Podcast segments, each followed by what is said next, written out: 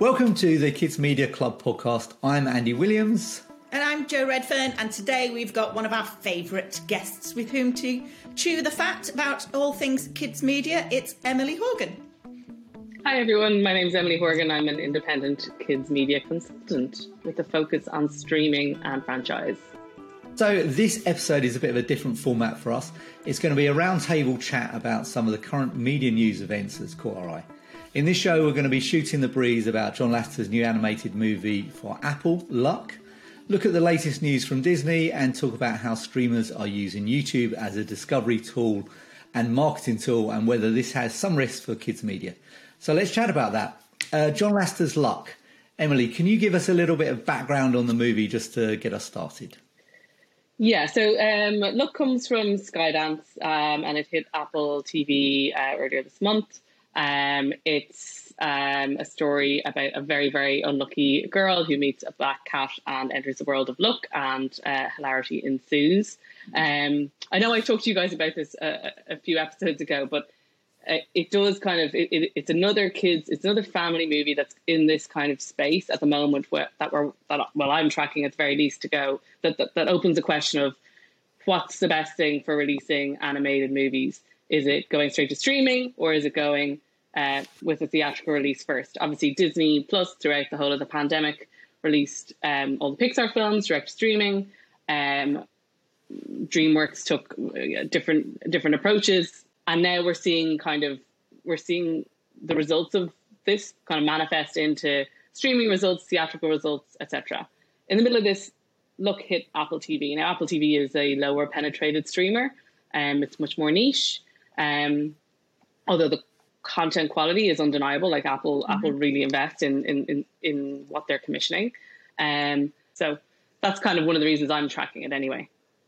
And, and in terms of its performance, as you said, you, you, Apple are notoriously guarded about um, releasing figures and stats. You know, only trying to figure out how many subscribers they've got is, is nigh on impossible, although around the 20 million mark seems to be the figure that I, I found. So, in terms of headlines, I read it's uh, Apple's biggest animated feature debut to date, but really, what does that mean in your experience? Well, it's it's the thing. So the one thing about Apple, what we can say is it does hit Nielsen ratings. Like they have disclosed their content for Nielsen for, for Nielsen ratings. Mm-hmm. Um, they're at a handicap for that. So that's the US Nielsen SVOD um, content ratings uh, tracker, uh, the top ten. So they're at a disadvantage of that because they're going from this low base. So yeah. it's going to be it is going to be challenging challenging for them regardless to be hitting that top ten when they're up against the likes of Netflix and Disney Plus. Um, so that's you know the, the film didn't hit that top 10 is, is the bottom line um so once it's not within that top 10 then we're kind of you know that's the shark fin i like to say like there's still a whole shark there it's not to say that the, mm-hmm. it didn't do well but we know it didn't it didn't it didn't it didn't uh, it didn't hit that top 10 i did see a number released that said it was seen by 2.2 million people that was a nielsen number um, in the us uh, I don't have anything honestly off, to, off the back of my head to, to compare that to. I mean, it's 2.2 million. Sounds like 2.2 million. Nobody's going to turn that down. But you know, the rea- the realistic um, impact of that is is a question. I guess the other thing about the conversation I'd say, joe is, and we discussed this a few weeks ago, is whether the film could have had a bigger impact if it went to if it had a theatrical release first. Um, you know, obviously that will come with marketing, but we do know, look, there was a like a reasonable marketing spend against Luck. That that's anecdotally reported. You know, people saw the ads, right? So you know, that's you know, it's an anecdote, but it is a fact. Um, so it, comes with that marketing spend, but equally, you know, a, a mod- even a modest theatrical box office return is is dash in the pocket before it hits before it hits streaming, and with the platform like Apple TV Plus, um, you know, it's it's a it's an awareness driver it's also maybe a prestige driver, I would say. So, mm-hmm. but I think it's interesting because obviously Lasseter moved to Skydance um, following a period of uh, a, da- a downtime after he he he was you know he left uh, Pixar under you know challenging circumstances. And obviously, he's used to this big franchise machine, and he's used to you know that kind of level of visibility for his films. Um, so whether a theatrical release would have helped, um, I'd argue it would. So I don't know what you guys think. Yeah, I mean, I think I think it undoubtedly would have given it.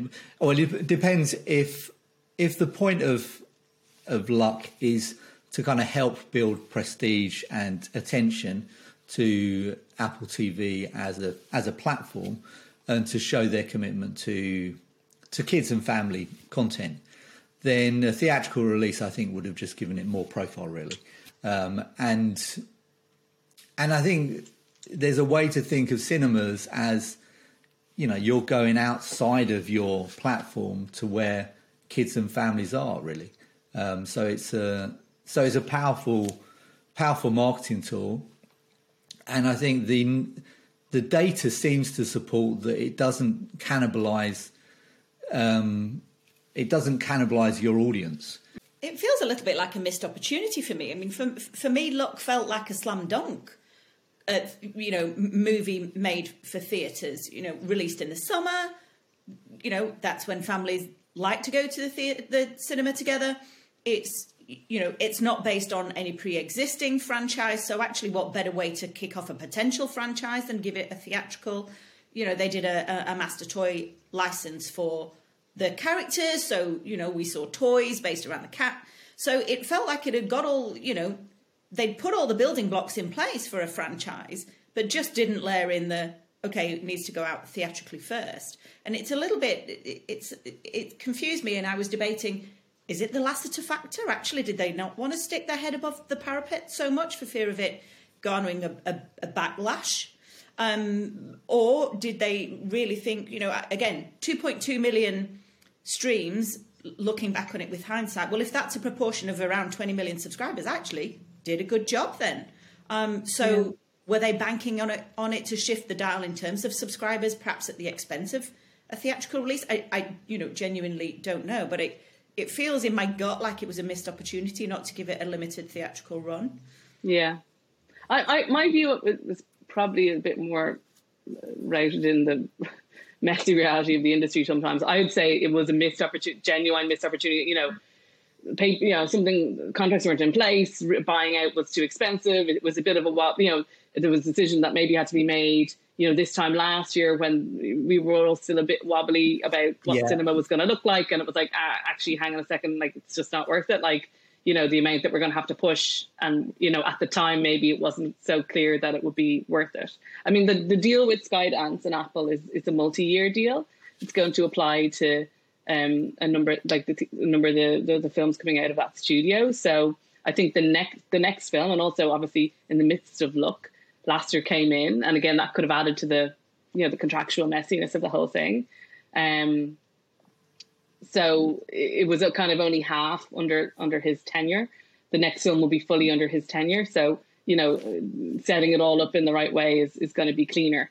Um, and I also think you know Apple TV. Um, I don't think, in my view, that they have the philosophical problem with theatrical releases that Netflix seem to have. You know, I think yeah. they're, you know, they don't have the same type of skin in the game. That you know, they the, Apple TV is a is a is a value add offering on onto what they're already you know they're they're they're they're giving to the consumer, and so any way that they can get that to sing a bit louder is good to them. I don't think they're as precious about you know as said the philosophy of that theatrical um, window, whereas at Netflix it feels like it's been a, a bitter pill to have to swallow that that's you know kind of needs to be a part of what they're offering.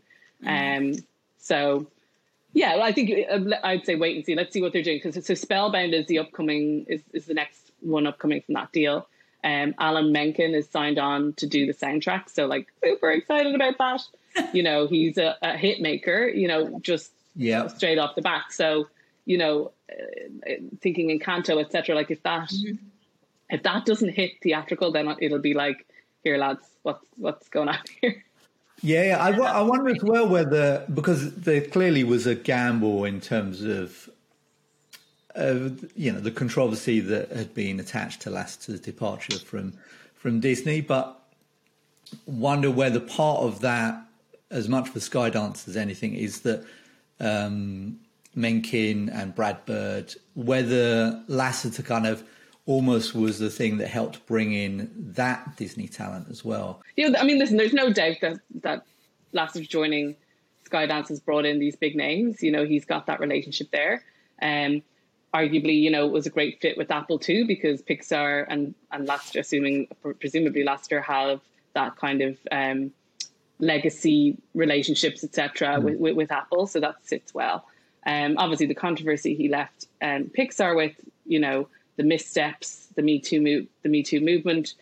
Um, you know, although I think you know, obviously Skydance have done a, a whole kind of reckoning with staff and and mm. and oh, you know town halls and all that kind of stuff. It's it is it is tricky. Um, I thought Emma, Emma Thompson had been signed on to Luck um, with the previous director, and she issued a she she wrote an, an open letter that she put, that was ended up being published in the Hollywood Reporter that I thought summed it up quite well. I thought her yeah. points about, um, you know, like you don't want to people people people can be redeemed and arguably, you know, Lasseter was not on trial like Harvey Weinstein. So I know like that, even though the Me Too movement covers those two people, it, it is definitely different. Um, but I think she she outlined it well to say that you know there's no, there was nothing to stop him setting up on his own and having people who want to choose to work with him go to choose to work with it work for him. Um, whereas when he entered Skydance, obviously the, the the employees there had to react as to how they felt they needed to, which puts them on you know puts puts it on them, which is you know arguably not fair. Um, but yeah. having said that, I'm you know like he he, he has a, his creative his creative track record is obviously mm. stunning, and, and you know we'll, we'll wait and see.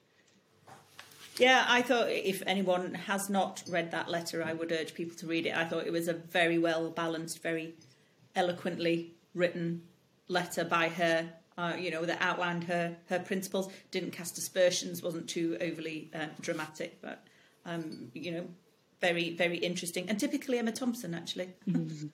Yeah, it was very elegant and graceful yeah so uh, you know like wait let's wait and see i mean I, I would be I would be putting money on Apple dabbling in a theatrical release for the next Skydance. I would yeah, put, same. and I, and not just a fiver. Like I might put, you know, I might get spicy with it, like because I'm pretty sure that they probably will. Interesting, and I think your point earlier, where um, we tend to kind of view everything with the benefit of hindsight, was like obviously it should have had a cinema release when when the timeline means that those decisions would have had to have been made quite a while ago, still in the kind of the shadow of the pandemic, when yeah. a lot of those decisions were were different. Yeah, yeah, absolutely. Talking about theatrical, um, Disney have also kind of um, come in and and commented in terms of uh, their kind of view on the viability of kind of cinemas and theatrical and whether we're going back to the situation pre-pandemic.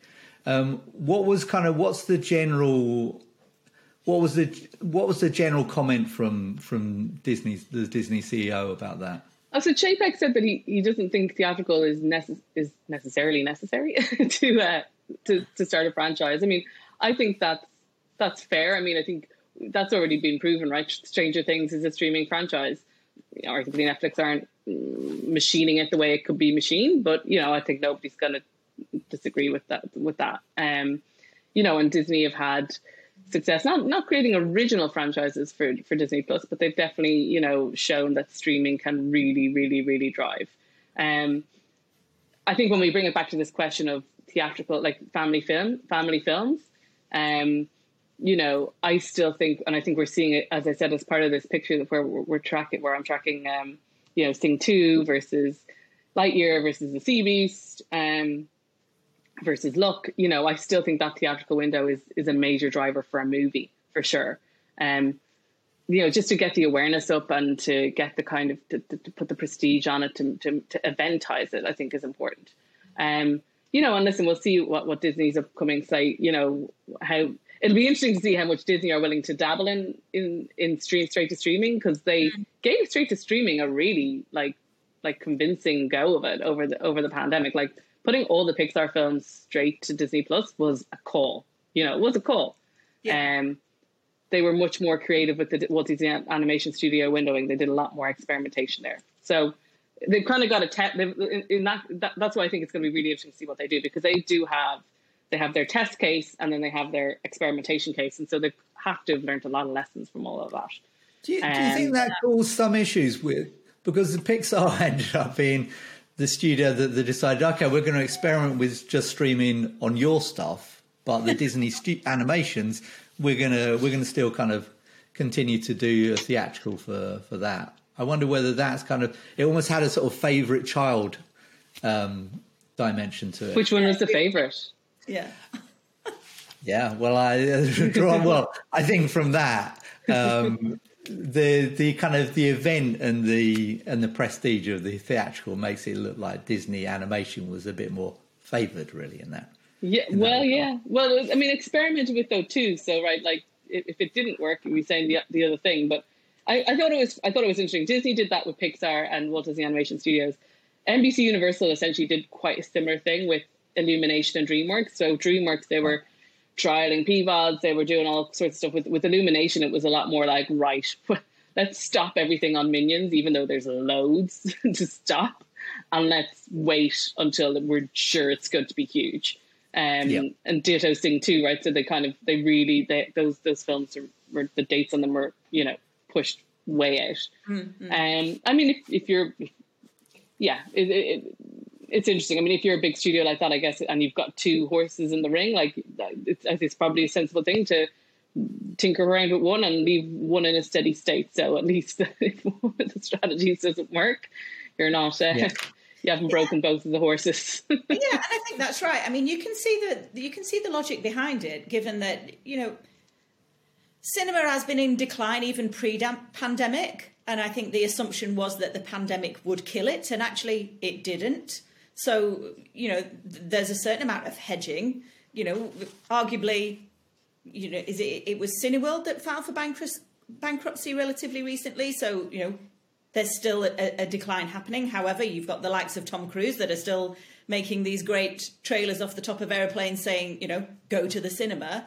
Um, you know, so it makes sense that these these companies do kind of hedge their bets, and, and if they've got the ability to test one part of their business straight to streaming and the other with theatrical, why wouldn't you? yeah, Yeah, and I think- think just to put the the Cineworld thing, I think it's important to that is a company massively laden with debt. I mean, Yeah. it's becomes a bit like kind of a football club acquisition that somebody kind of goes in and buys it and then leverages an enormous amount. So they've been sitting on quite a lot of debt for you know a while pre pre the pandemic, and it's kind of as much about that kind of structure as it is about the market. I think the problem with the problem cinemas have a bit is I think there does look like there's evidence that they do provide something that you don't get on the streaming platforms. But cinemas need studios to be producing content for them, and and if studios decide that they're not committed to cinema releases, that regardless of how healthy cinemas are in and of themselves, if they don't have the content, they're going to have a problem. Yeah, I mean, d- uh, th- this is this approach has been uh, at Disney for a long time. So uh, the, Al- uh, it was something that was originated from Alan Horn. and He's written about it. You know that uh, fewer, bigger, better. Everyone says it, but you know, like you need there needs to be a reason to want to go and see a film in, in, in the cinema, and not just because it's a film. And I think Disney got that from a long time ago. Yeah. Um, and listen, there's the, John Carters of Marses and whatever happened happened in the meantime. But you know, I think they really got that. They have gotten that for a long time. That if you're making a film for the cinema, it to to to be commercially viable on a big scale, it has to have a reason to need to go to the cinema. You know, whether it's the visual scale or the you know the cultural phenomena the film becomes, etc. So um, they've gotten that, and I also think that that fed into their um, you know their their decision to move the streaming strategy forward too. That like actually you know. The, the way people were uh, were consuming was changing, and particularly as regards to cinema. Much and all as cinema fans would love to will this to be something that it isn't. You know, like yes, there people lo- some people love going to the cinema. It's a real ritual, but it's not everybody. You know. Yeah. And I think, you know, again, it, it's a slight tangent, but again, you know, the big faceless multiplex experience in recent years, and in, in, certainly in my experience, became less and less pleasant. But again, you know, 30 screens to fill, and not everything that you went and watched on cinema really required that amount of event. Deserved it, yeah. Um, so you know m- maybe we'll see an evolution or a, a shrinkage, but actually it will go back to real event experiences and hopefully something slightly more pleasant than just kind of massive faceless multiplexes with slightly sticky carpets and open. open yeah, I think, and, and I think cinemas need to kind of think more about their market really and mm. defining almost behave a bit more like a, a, a streaming platform or a TV station that you kind of think about your audience and and the type of content that they want to watch and you kind yeah. of cultivate tribes that go to the cinema. I think the interesting thing with Disney would be how, how they net out you know, so the Pixar films are one thing, the animated, you know, Walt Disney animated studios films are another. Like the, those, I think will remain at cinema. The live action films, the live action adaptations, I think is going to be a bit more interesting because certainly not all of those, in my view, have been mass cinema worthy. Lady yeah. in the Tramp, you know, Lady and the Tramp was sweet. Mm. Um, uh, Cruella, kind of, yeah, maybe a bit of a cinema release, but actually it's kind mm. of a niche in terms of its audience. You know, like a teenage vibe and that kind of thing. Obviously, The Little Mermaid like looks like a real cinema slam dunk. I don't know if you guys have seen the the teaser trailer for that. Yeah, and so I saw the teaser trailer for it. What's the kind of um, what's been the reaction on social media? Is it making waves? It was so the colorblind casting of Ariel as reaction videos that are blowing up TikTok yeah. of, of you know girls of girls of color seeing you know themselves in Disney princess in, in real life. You know, and I think that's absolutely gorgeous. And not just any Disney princess, like Ariel's so iconic. Um, yeah. So yeah, that's so beautiful. Um, and I think I think Disney will need to consider. You know, Little Mermaid feels like it's a definite it's a definite live action cinema like event. Um, you know, Peter Pan and Wendy, you know, I, am not so sure. I need to see more on it to, to be sure that that wasn't be- better place going straight to Disney Plus. Yeah, and and Little Mermaid feels like that's you know that's such a classic movie, and Disney Disney kind of has to find a way to kind of reinterpret and reimagine those kind of classic kind of fairy tale movies. Uh, and it does feel like that is something that really justifies a cinema release. Yeah, the, yeah the the Peter and uh, Peter and Wendy, um, it feels like it fits more into that Cruella category of a sort of of a spin off of a much loved franchise. Yeah, I think they need to tread carefully on what they do here as well because not, not all of these. I don't. You know, of the films I've released so far, I'm not sure all of them have been additive to, you know, massively additive culturally to the stories that they've that that been told. I, I actually think Cinderella, which is was kind of the, one of the smallest ones, was the first one that they did, is actually really underrated. Whereas mm. Beauty and the Beast, which was Emma Thompson casting, you know, was uh, not Emma Thompson, uh, Emma Watson casting, um, was was was you know much bigger scale. Um, Aladdin, I don't think was really did the business despite the Will Smith, ca- you know, casting. So, um, yeah, it just needs to be quite considered. But actually, yeah, Cinderella is great. Yeah, uh, that's a really that's a very underrated movie. I think that's um, Kenneth Branagh actually as well as director. Yeah, yeah, uh, and it's yeah, it's really well done. And you're right; it kind of it gives a very different perspective on that. Whereas the other ones, it does feel like we'll take that animation, and we'll just make it live action, but in all other respects, it will be exactly the same movie. Yeah, yeah. I'm actually just seeing here. Um, Peter Pan and Wendy is is going to Disney straight to Disney Plus, so that I think that consideration that they're showing about those kind of titles, yeah, mm. makes sense. Yeah. And, and it feels like an evolution of their strategy. It looks like that they've they've actually laid all of this out and actually said, okay, they're the ones that we need to think about theatrical for, and, and these are more Disney Plus fodder.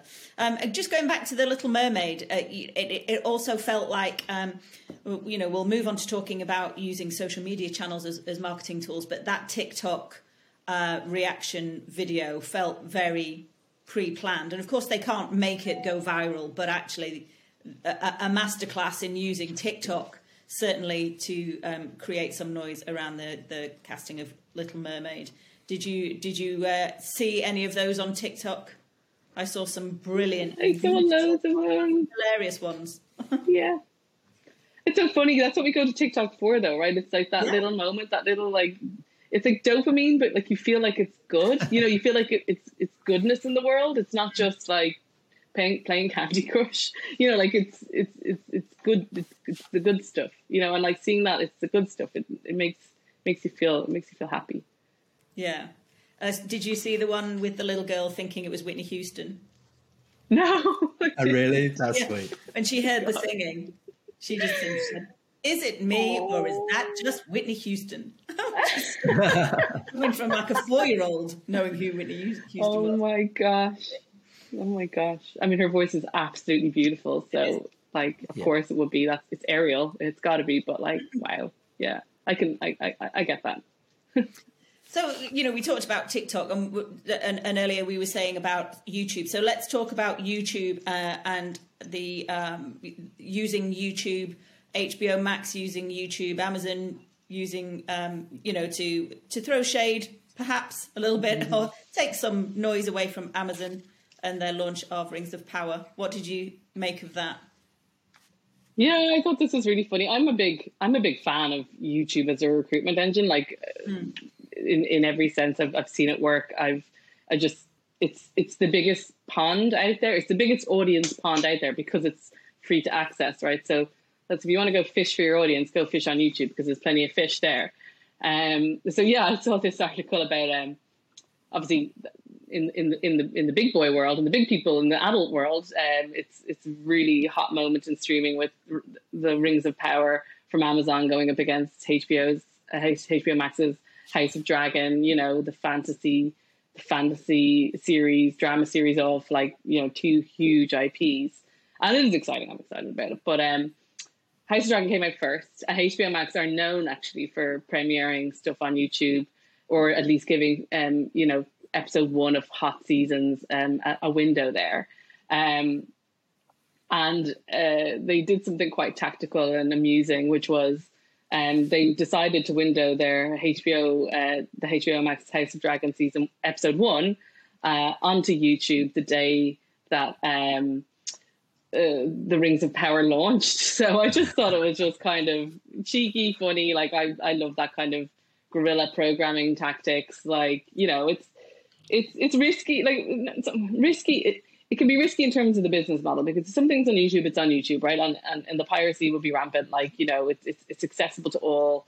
Um, oh, it, it is geolocked, but accessing it is just you know, it, it doesn't take an awful lot of tech savvy to access it. it Doesn't take an awful lot of tech savvy to download it. Um, so yeah, I just thought it was a fun.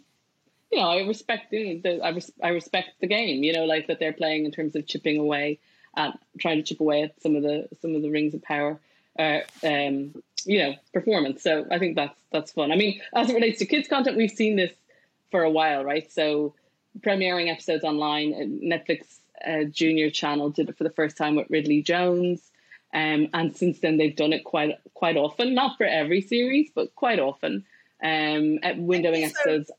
They've done it for Ada Twist and uh, yeah, no, I've seen it for quite a few kids animated series, and it seems to work really well.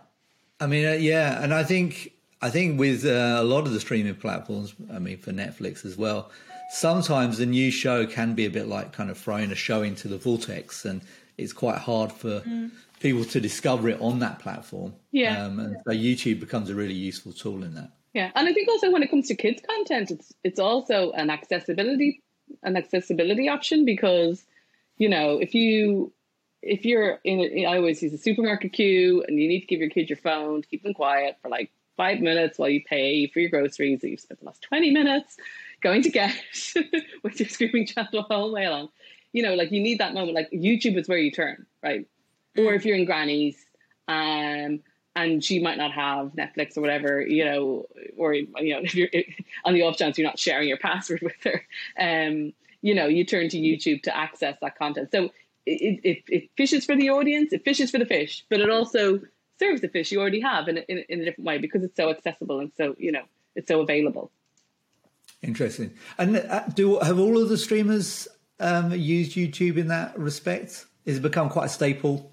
I I, I'm, I'm, I'm definitely tracking. I'm definitely tracking Netflix. They're doing it. I haven't, I haven't looked in detail, honestly, with at, at the other ones. I know, I, I know at Disney we used to do uh, YouTube. You know, have windows for content on YouTube, and you know it would be held for premiere content. I haven't, I haven't looked in detail at that more recently. Um, you know, and it's yeah, YouTube is funny. I like it, you need to be on YouTube if you're if if, if you're if you're a kid's IP. Um, Yeah. And if you're not, people will probably just pirate you up there. Yeah. And you can have the best content idea in the world, but it, pe- things will still leak through. So, um, Yeah. yeah, it's, it's an interesting was, platform. Emily, I remember. I think you said that you felt that YouTube was quite an important um, part of Peppa Pig's success. I didn't want to go down this one because I was like, I have probably said this about a million times to these guys, but yeah, I do think it was a huge part of Peppa Pig's success. Yeah. You know, at the time, it was a platform that wasn't being tracked. Peppa Pig is the perfect format for YouTube. It's short, it's simple graphics, it's simple stories, um, and it was pirated en masse on YouTube, mm. and it, you know, it's still it's still doing the business today. Like I, they're doing actually a really lovely campaign on Peppa right now. I don't know if you guys have caught it, which is like reasons Peppa is important to me, and it's it's really sweet because yeah. it is such a it's you know it's it's it's a household name. She's a household yeah. name. We could do this uh, all day, but actually, I think you know we've covered off quite a lot actually in thirty minutes in terms yeah, of uh, what's happening currently in and around kids media. So thank you for joining us today, Emily, and uh, hopefully we'll be able to pick some new topics uh, and, and do this again soon. Yeah, sounds good, guys. Thank you for having me. If you enjoyed the podcast, please rate this episode and subscribe to the series. It would be enormously appreciated. And thank you very much for listening. We really hope that you tune into the next episode. Bye.